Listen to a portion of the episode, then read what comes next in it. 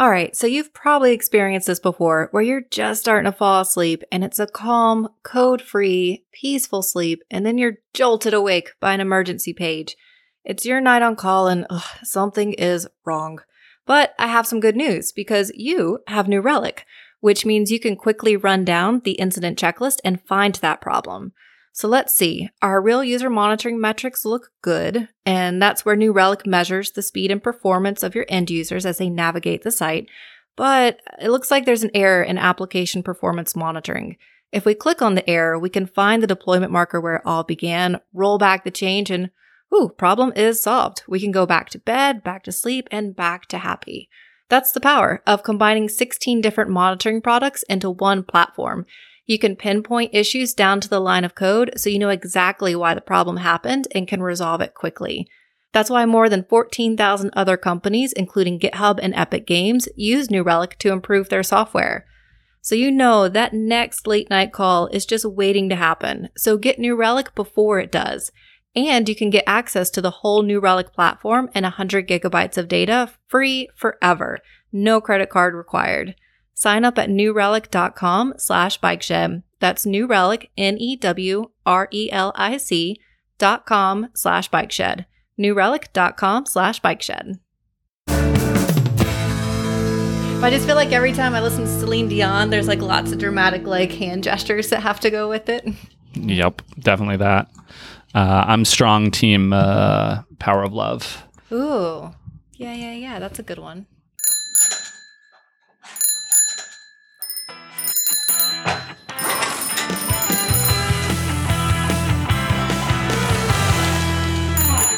Hello and welcome to another episode of The Bike Shed, a weekly podcast from your friends at Thoughtbot about developing great software. I'm Chris Toomey. And I'm Steph Viccari. And together we're here to share a bit of what we've learned along the way. So, Steph, what's new in your world? Hey, Chris. Oh, I have some exciting news. I am changing up my schedule. Uh, it's going to start next week, where as a team lead at Thoughtbot, we have been working on finding ways that we can have more time to invest into the team and team specific initiatives. And most of us spend four days building on client work, and then we have investment day, which is delightful. But we're finding as team leads, that's really not enough time to then have the impact that we want in terms of supporting our team and then also having time for mentorship and all the other things that go along with being a team lead and one on ones. So we have been incrementally working towards reducing billing. So team leads only bill three days a week, and then they have an additional day to really focus on being a great team lead. And I start that new schedule, that new, new schedule next week, and I couldn't be more excited. I think it's going to be wonderful. I do think there's some challenges that go with it in terms of really balancing, at least this is from the others who have gone before me, where they then find it a bit harder in terms of client expectations of saying, well, I was billing four days and I had a larger impact on the code base and the team. Now I'm dropping to three days. I still need to stay within that constraint and I want to keep the client team happy. So that seems to be a thing, but I, I will find out next week how it goes. Well, I'm very excited for you. That that sounds uh, wonderful, frankly. Um, the the balancing of the client expectations, and then there's sort of like now three slices to your work, which there always were, but now you have it sort of delineated in an interesting way. Uh, do you have specific plans for the team lead? So let's say now nominally there's one day a week that is dedicated to team lead time. Do you have ideas of what that looks like? Are you like planning to pair with your team? Is it longer one on ones? I don't want to seed the question too much with potential answers. So, what are you what are you thinking about there? Ideas are great, uh, and yes. Uh, so, I think number one is structure. So, right now, one on ones and any support that I need to provide others is more ad hoc, or at least the one on ones. Those are not ad hoc; they are structured, but they are spread out throughout the week. And then I just context switch between client work and then checking in with others. Now I can stagger everything on a Thursday or whichever day is going to be my really focused team lead day. So that way I have all the one on ones on that day. And then, yes, I can have more time to pair. So I can say, hey, let's just schedule every other week where you and I hang out and we pair for an hour. And it can be on their client work, it can be on anything that they'd like to work on, or if there's a particular topic they'd like to talk about, we can pair on consulting issues or discussions. But yes, ultimately, I'd love to do more pairing and then structure one on ones to a specific day and essentially just really protect that time. Because right now, it feels that client initiatives and work always come first, and then team lead comes second. And I'm excited to balance that more so they have equal priority. Yeah, that sounds great. I'm super intrigued to see what specific structures fall out of it and, and how you're experiencing it.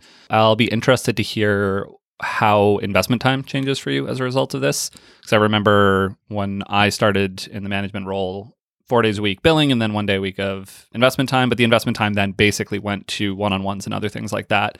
And when I switched to a three day week, I, I, was able to reclaim some amount of investment time.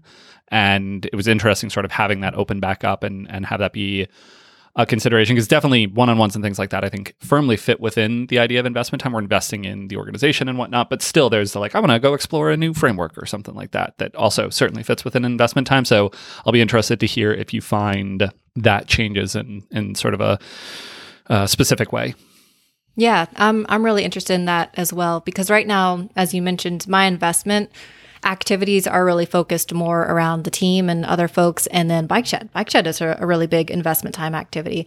So I've noticed uh, since becoming a co host for the show, I talk a lot about code, but I don't necessarily contribute to open source projects or other internal projects at the rate that I used to. It's now more focused about here and being a co host and, and talking about all the things. And that requires some prep for me. So I'm also interested to see if this will shift my investment time a bit, where I, I do find a little more time to code and then explore uh, just things that I'm interested in. But in the experiment of doing something new, it's always important to then uh, have a way to measure is this a good change? Is this a bad change? So we have been checking in with team leads to say, hey, we've changed your schedule to where you're billing one day less. How's that going for you? Because there's the assumption that this will be great, but you really have to check in with folks to find out. So Edward Loveall has been sending out a helpful survey and checking in to say, hey, how are you feeling about your client work? How are you feeling about your team lead responsibilities? How are you feeling about investment time? So then you can track your own growth and see, is this really helping me? Is this really going in the right direction? Or am I just more stressed about everything now? So that's that's helpful that we are also just looking back to make sure that this is supporting the initiatives that we said it would support. But that's uh, some of the the newness in my world. What's going on in your world? What's going on in my world? Uh, continued adventures in the world of hiring. Uh, so we've got a couple of people in the pipeline now. We've got some folks in the technical interview phase, um, which we're structuring our technical interview very much inspired by the the Thoughtbot interview. So it's um, a pairing session as well as some code review, uh, which is great because I think it's really representative of the actual work that we do. Uh, I, I believe strongly in not having an interview that is trivia or anything of, of that sort of thing. Like I want to see folks at their best as opposed to finding, you know, the rough edges. Because I think it's critical to have an interview that, that really represents the work that we're doing and then also gives candidates an opportunity to show themselves at their best as opposed to trying to like hunt out gaps in knowledge or things like that because I think it's easier to shore up a gap in knowledge but I really want to know what is this person like when they're when they're firing on all cylinders? So so far that's going great but you know hiring is a complicated long game so uh, it will probably be a thing that I'm talking about for some weeks to come. And if anyone out there is listening and is potentially interested in a new adventure would love to chat with you. Sagewell Financial is hiring and uh, it's a wonderful Rails code base and lots of new opportunities etc etc as someone that has worked with you, I can absolutely vouch that you are amazing to work with. And I can only imagine the code base must be uh, everything we've talked about is really interesting and stellar. So yeah, I love I love that you're talking about this. I think it's awesome and a great opportunity for folks to get to join Sagewell. Oh, thanks, Steph. That's very kind of you. But in other unrelated to hiring news, uh, one of the things that I talked about on last week's episode was my search for a new to do list uh, or a new application to use this. And I listed some of the ones that I've been exploring. We got more feedback about that particular segment than any other by like by 2x. And there's something to be said there. Like maybe the show is just living up to its name, but so many people are reaching out like, "Oh, have you have you looked at this one?" And to be clear, I very much appreciate all of the feedback that folks have given, and actually it, it has given me a few new things to look at or ways to think about this question. But mostly, I find it very funny that even though we dabbled in topics like agile and is it good or bad, or other contentious ideas like that, somehow this idea of like, what to do list application should I use, by far the most engagement we've seen with our audience. I think it makes sense. It's an everybody. Everybody has an opinion. Like you said, we're living up to our name, which is great. Uh, was that great? I don't know. it's something. I'll say that. it's something. Um, but yeah, everybody has everybody has felt this pain. They they get it. It resonated. Since we do have some um, some people that shared like their strategies and their thoughts, did that sway you at all? Like, are you still going to keep with what you have or are you going to explore new things? I'm still, I consider this project open. I have a project in Things, which is the current to do list application that I'm using to explore the landscape. But it's basically like I want to sort of time box it, find a version that works for me. And right now, I sort of move to Things and it's fine. Um, I'm more intrigued by the like jobs to be done aspect of it. So as opposed to a particular piece of software and the features that it has or doesn't have, I really want to think about the sort of habits and workflows that I want to make easier and and more repeatable. So particularly like each day I want to wrap up by sort of cleaning everything up. I like my inbox zero, as you probably know, so doing a little bit of that and then planning the next day. So I want to have a tool that supports that idea of I want to queue up what I'm going to do in the morning so that tomorrow morning when I start back up, I have a very clear list of things to do and I can just dive in with what I find to be some of my best thinking time early in the morning. Similarly, I want to be able to review on a regular basis and know if things are getting stale or overdue. So there's a, a couple of different workflows that I'm really focusing on. And it's unfortunate because then I look at each piece of software and I'm like, well, you kind of support this, but not totally. So I'm, I'm more in a collecting phase right now like, I'm thinking about the workflows that I want to have and then finding the different tools and sort of comparing them across those. But the one thing that I have done at this point is I wrote a little Siri shortcut, I think is the name for it. They're called shortcuts, is the name of the application. But if I try and Google that, Google doesn't really know what I'm talking about. They think I'm talking about my phone, but I'm not talking about my phone. I'm talking about my my actual computer. Um, but it's little workflow automation stuff on OS X, and so I have a shortcut now that prompts me for the amount of time, and it defaults to 45 minutes and then it will turn on do not disturb for 45 minutes, minimize Slack because I can't be trusted, and turn on a particular Spotify playlist. And then there's a little menu bar application that I wrote a tiny bit of Apple script. I found it on the internet. I didn't actually write it. That finds the top task in my today list and puts it in the menu bar. And so now I have sort of all of that. I push a magic button and I say, yes, I would like to work for 45 minutes on the thing that is at the top of my to do list. And then all of the noise of the world goes away for 45 minutes or however long I say. I think you just created the next new hot to do app. this sounds like something that I need and love it, especially when you're like it auto plays like a playlist for you and shuts down the world and then has you focus. Yeah, I, I like this. I think this also rings a bell. I feel like Momentum or something also has similar prompts, but this sounds delightful if we're being honest, it's an absolute hodgepodge of a kludge of some weird shell scripts and some Apple scripts and some. I had to install a weird command line utility for Spotify to make it happen. But it was one of those like I'm spent at the end of the day. I just want to tweak on some piece of code, and this was a perfect productive distraction is how I would describe it. Uh, and when I've used it, I've been very happy. Like I know the days that I actually lean into that mode of working are better days the days where I allow myself to be distracted by Slack throughout the day, although I'm responsive to certain questions, I don't the things are not moving as well as they should. And so trying to be really intentional with like having more of these do not disturb sessions throughout the day. I feel bad saying that. I shouldn't because we all should be in agreement that this is a way that we work.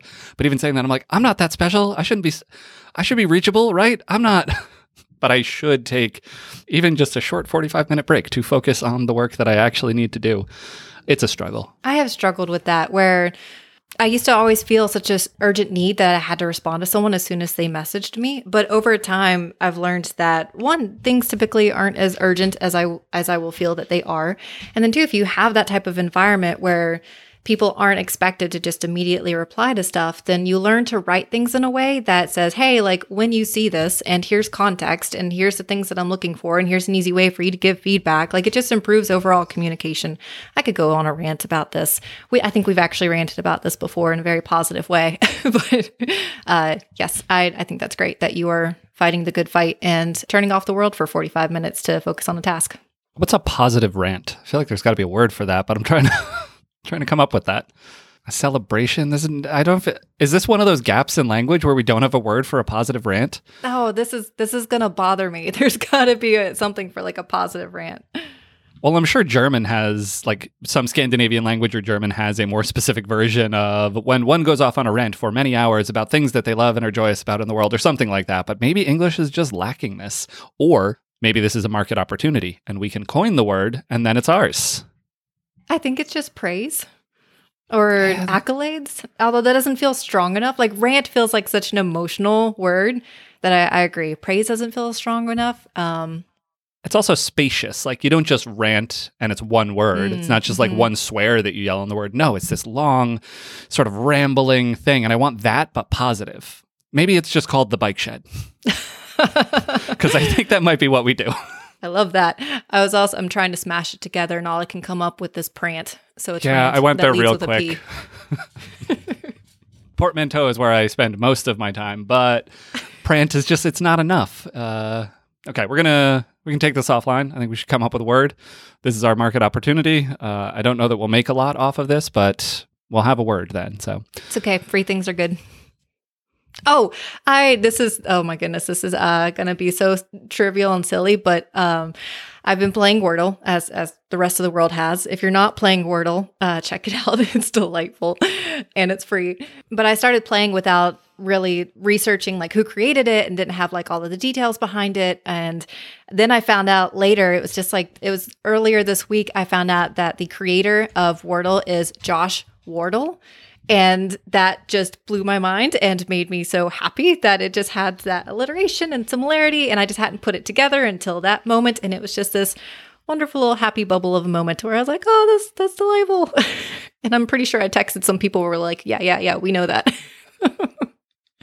yes, that was a wonderful positive rant or prant, as it were, there. And Wordle really is just such a uh, delightful phenomenon that sort of popped out of nowhere and is given away for free by the kindness of Josh Wardle. So, yeah, wonderful things on the internet.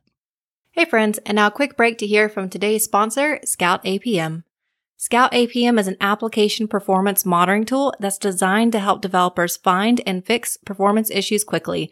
With an intuitive user interface, Scout will tie bottlenecks to source code so you can quickly pinpoint and resolve performance abnormalities like N plus one queries, slow database queries, and memory bloat.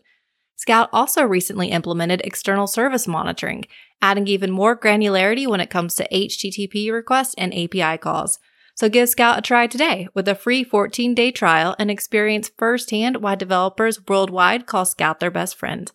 And as an added bonus for Bike Shed listeners, Scout will donate $5 to the open source project of your choice when you deploy. To learn more, visit scoutapm.com forward slash bike shed. That's scoutapm.com forward slash bike shed.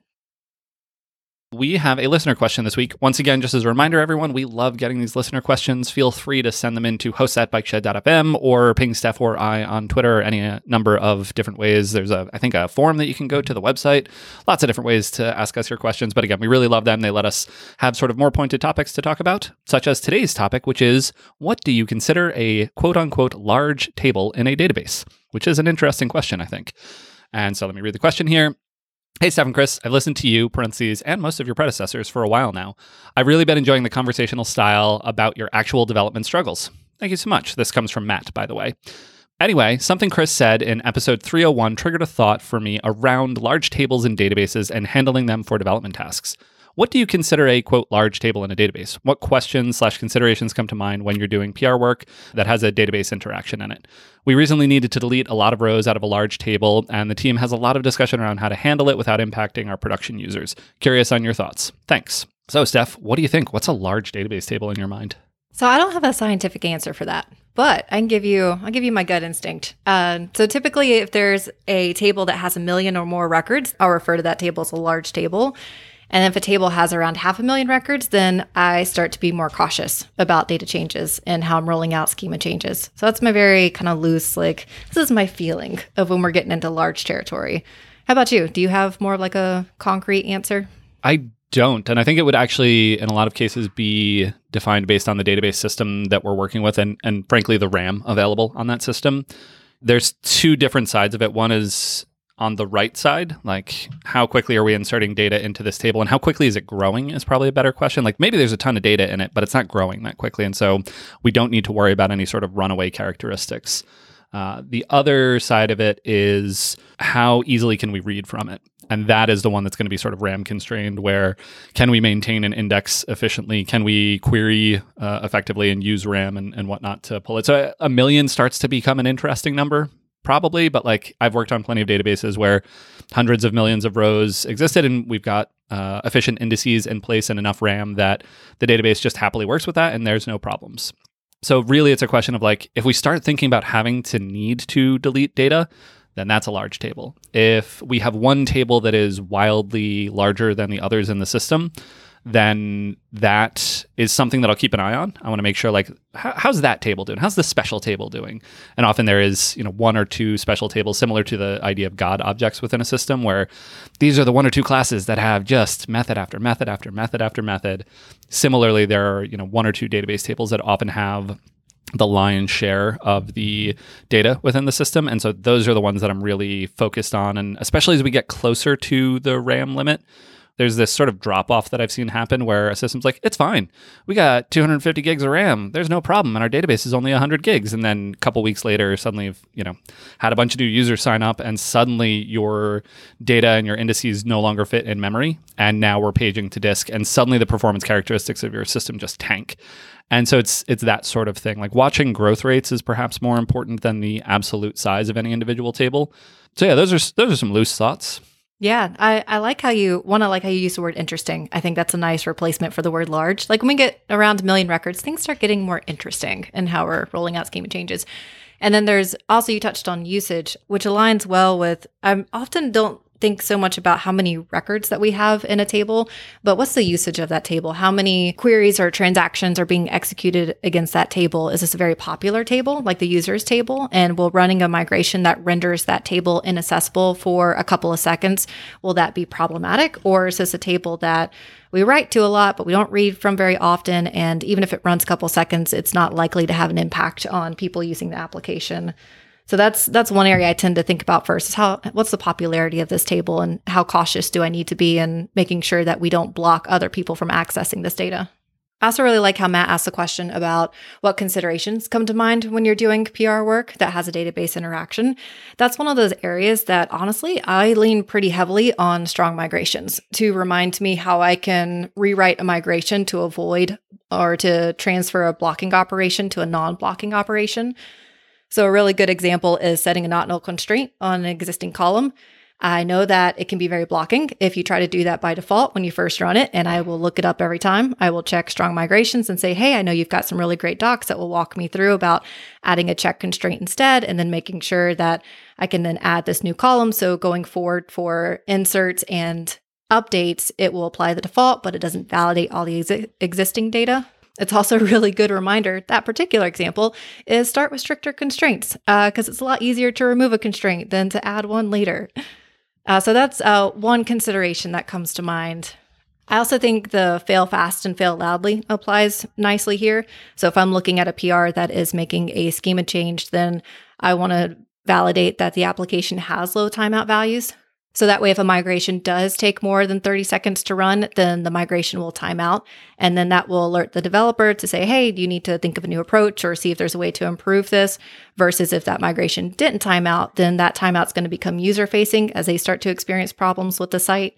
And then also looking for more performant methods. So using like find in batches, update all, delete all, just checking for the more performant ways that we can update large sets of data those are the I think the top things that I really look for. How about you? Yeah, I think very similar to everything you just said. And broadly, there's sort of there's a point in time that happens, frankly, pretty early on in the growth of an application and the data set behind it, where you need to start behaving differently with regard to migrations. Like there's a small period of time where I can just get away with anything. I actually really love the part uh, before we have any actual users where I'm like, oh, we need to change this fundamentally. I'm just going to drop the table and rebuild it because it's easier than trying to think about how to migrate this data. But so quickly you get into a place where it's like, nope, sorry, can't do that. Have to treat this as realistic. So a bunch of the strategies that you're describing, uh, like indexes concurrently, is one of the things that I'll reach for often because that allows me to uh, decouple the timing there and not, you know, again, the migration timeout that you're talking about is absolutely something that I want to have.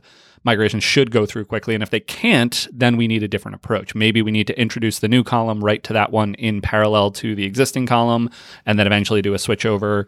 Uh, it's definitely more work. It involves a couple of deploys to get that done, but that's the sort of unfortunate reality that we have to move to um, I will say one of the things you talked about is like if we hit that timeout, then we're going to stop that migration. This is a critical feature that I rely on deeply of Postgres, which is that schema migrations or DDL transformations, if I'm saying that correctly. I'm not sure I am, but throwing an acronym out there, it'll be fun. This is actually one feature of Postgres that I really rely on. My understanding is that Postgres has this. MySQL does not, but I may be off. I know that Postgres has transactional DDL transformation, so schema migration sort of things. I'm adding a column, I'm removing a column, etc. Those inherently happen within a transaction. And that's wonderful because if they do time out, we want to be in a consistent state. The worst thing I can possibly imagine is being like, we got halfway through, but then we failed or we lost connection. And so it's half migrated. It's like, oh God, I, I want to trust my database deeply. That's sort of one of the fundamental things that I have. And I've over time pushed more and more into the database and saying, like, let's have check constraints, let's have null, true, and all of these sort of things so that the data in my database can be deeply trustworthy the idea that a schema migration could go awry and suddenly we've got like, well, half of the rows have this extra column is like, what does that even mean? How do you live in that world? So, love this feature of Postgres, uh, really rely on it. I feel very bad whenever I have to disable it. I think there's some enum related things that require disabling DDL transactions. Uh, and whenever I type that in a migration, I'm like, I don't like this. I'm not happy about this, but it's the world we live in for now if we're sharing our truths, um, yeah, a- adding an index concurrently also, you have to remove that DDL transaction and disable it. For a previous project I was working on, we often ran into that timeout where we'd run a migration and then it would time out. And we would then just specify, be like, hey, uh, for this migration, I'm going to bump you up to a minute. I'm, I'm just going to make it longer. And that felt questionable at times, but I at least appreciate the explicitness of it where you're making that decision to say, nope, I think this is fine. It's not going to impact anybody, or we're going to run it in off hours. I do want to extend this to a minute and then make sure you do reset it so it doesn't affect it globally from there on out. But that that's something that you can do, and I have done before which I feel like is important. Like you still want to know like some of your outs, like in case you do need uh, something like that, just to fix things in a moment. But then at least be intentional for when you're using it, and then communicate to the team like, "Hey, I'm I'm doing this," and let me know if you have concerns about it. For the specific scenario that Matt provided about we recently needed to delete a lot of old rows out of a large table, and the team had a lot of discussion about how to handle this without impacting production users. I happened to have a really nice conversation with Steve Polito, a fellow thoughtbotter, about this particular question. And he had a very thoughtful response that I hadn't considered, uh, where he suggested starting with deleting the data for a small set of records.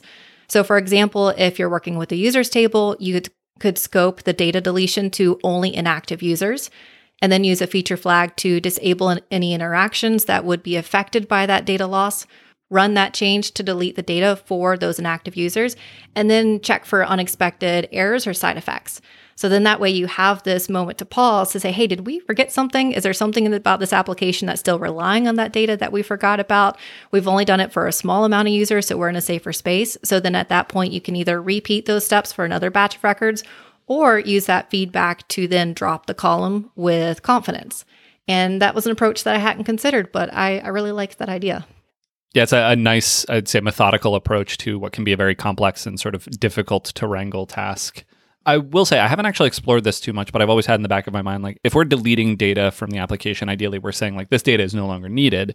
But I wonder if using table partitioning is an alternative that can be useful in these cases. What if we're able to figure out the correct partitioning? You know, it's often time series sort of stuff. What if we're able to lean into that and say, let's partition this by year?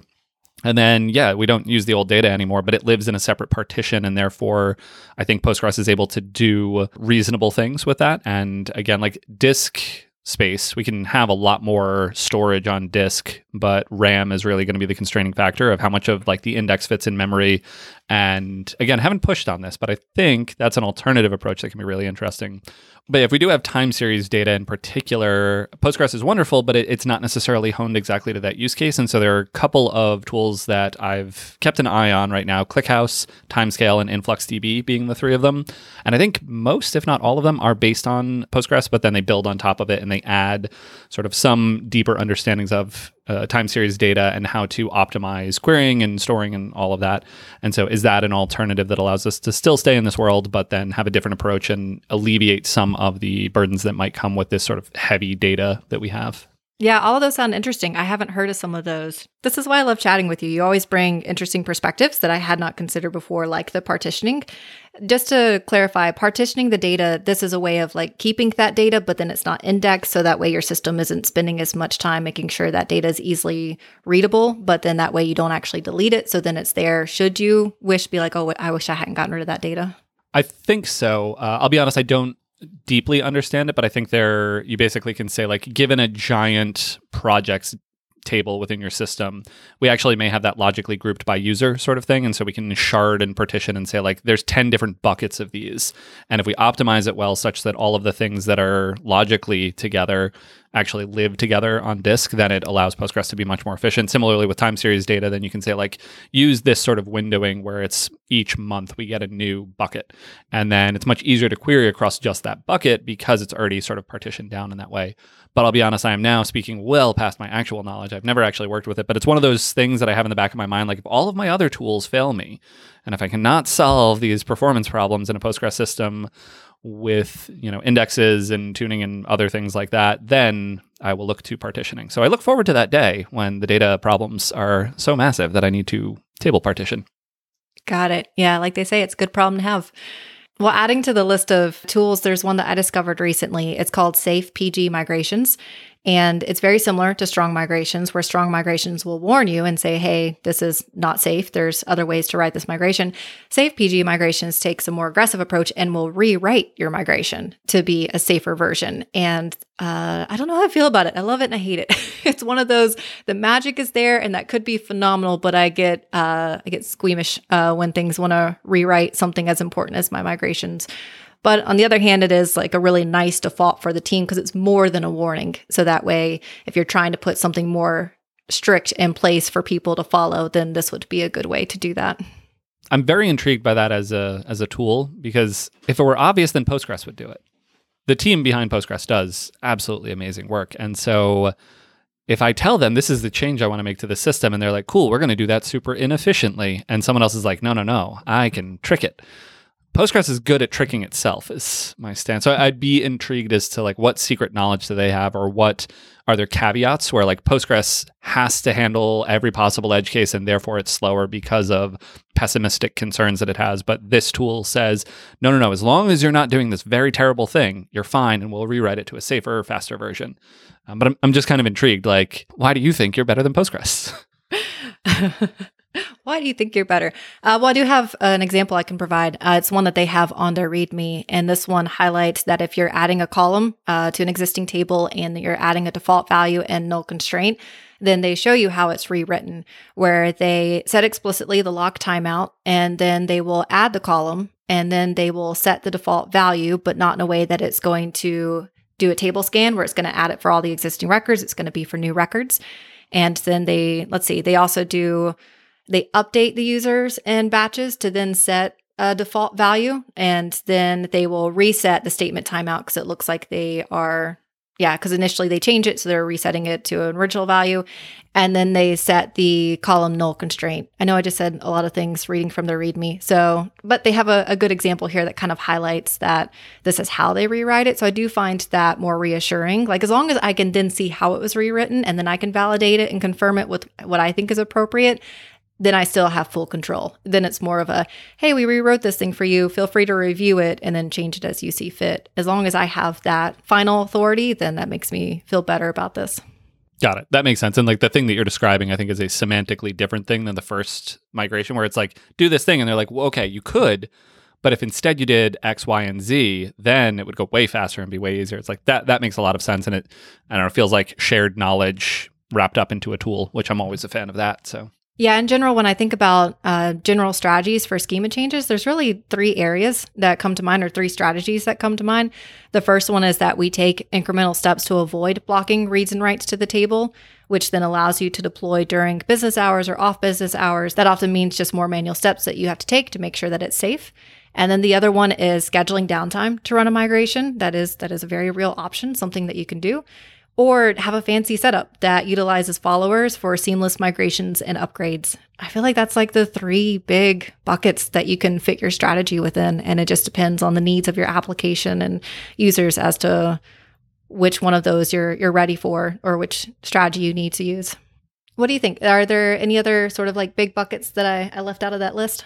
No, I think uh, I think we covered a bunch there. Hopefully that was useful. Hopefully it um, I don't know maybe introduce folks to some new ideas or ways to think about this sort of work. And uh, yeah, with that, uh, shall we wrap up? Yeah, I've still got my Wordle to play for the day, so let's wrap up. Show notes for this episode can be found at bikeshed.fm. This show is produced and edited by Mandy Moore. If you enjoyed listening, one really easy way to support the show is to leave us a quick rating or even a review in iTunes, as it really helps other folks find the show. If you have any feedback for this or any of our other episodes, you can reach us at at underscore bikeshed or reach me on Twitter at sviccari. And I'm at Chris Toomey. Or you can reach us at host at bikeshed.fm via email. Thanks so much for listening to The Bike Shed, and we'll see you next week. Bye. This podcast was brought to you by Thoughtbot. Thoughtbot is your expert design and development partner. Let's make your product and team a success.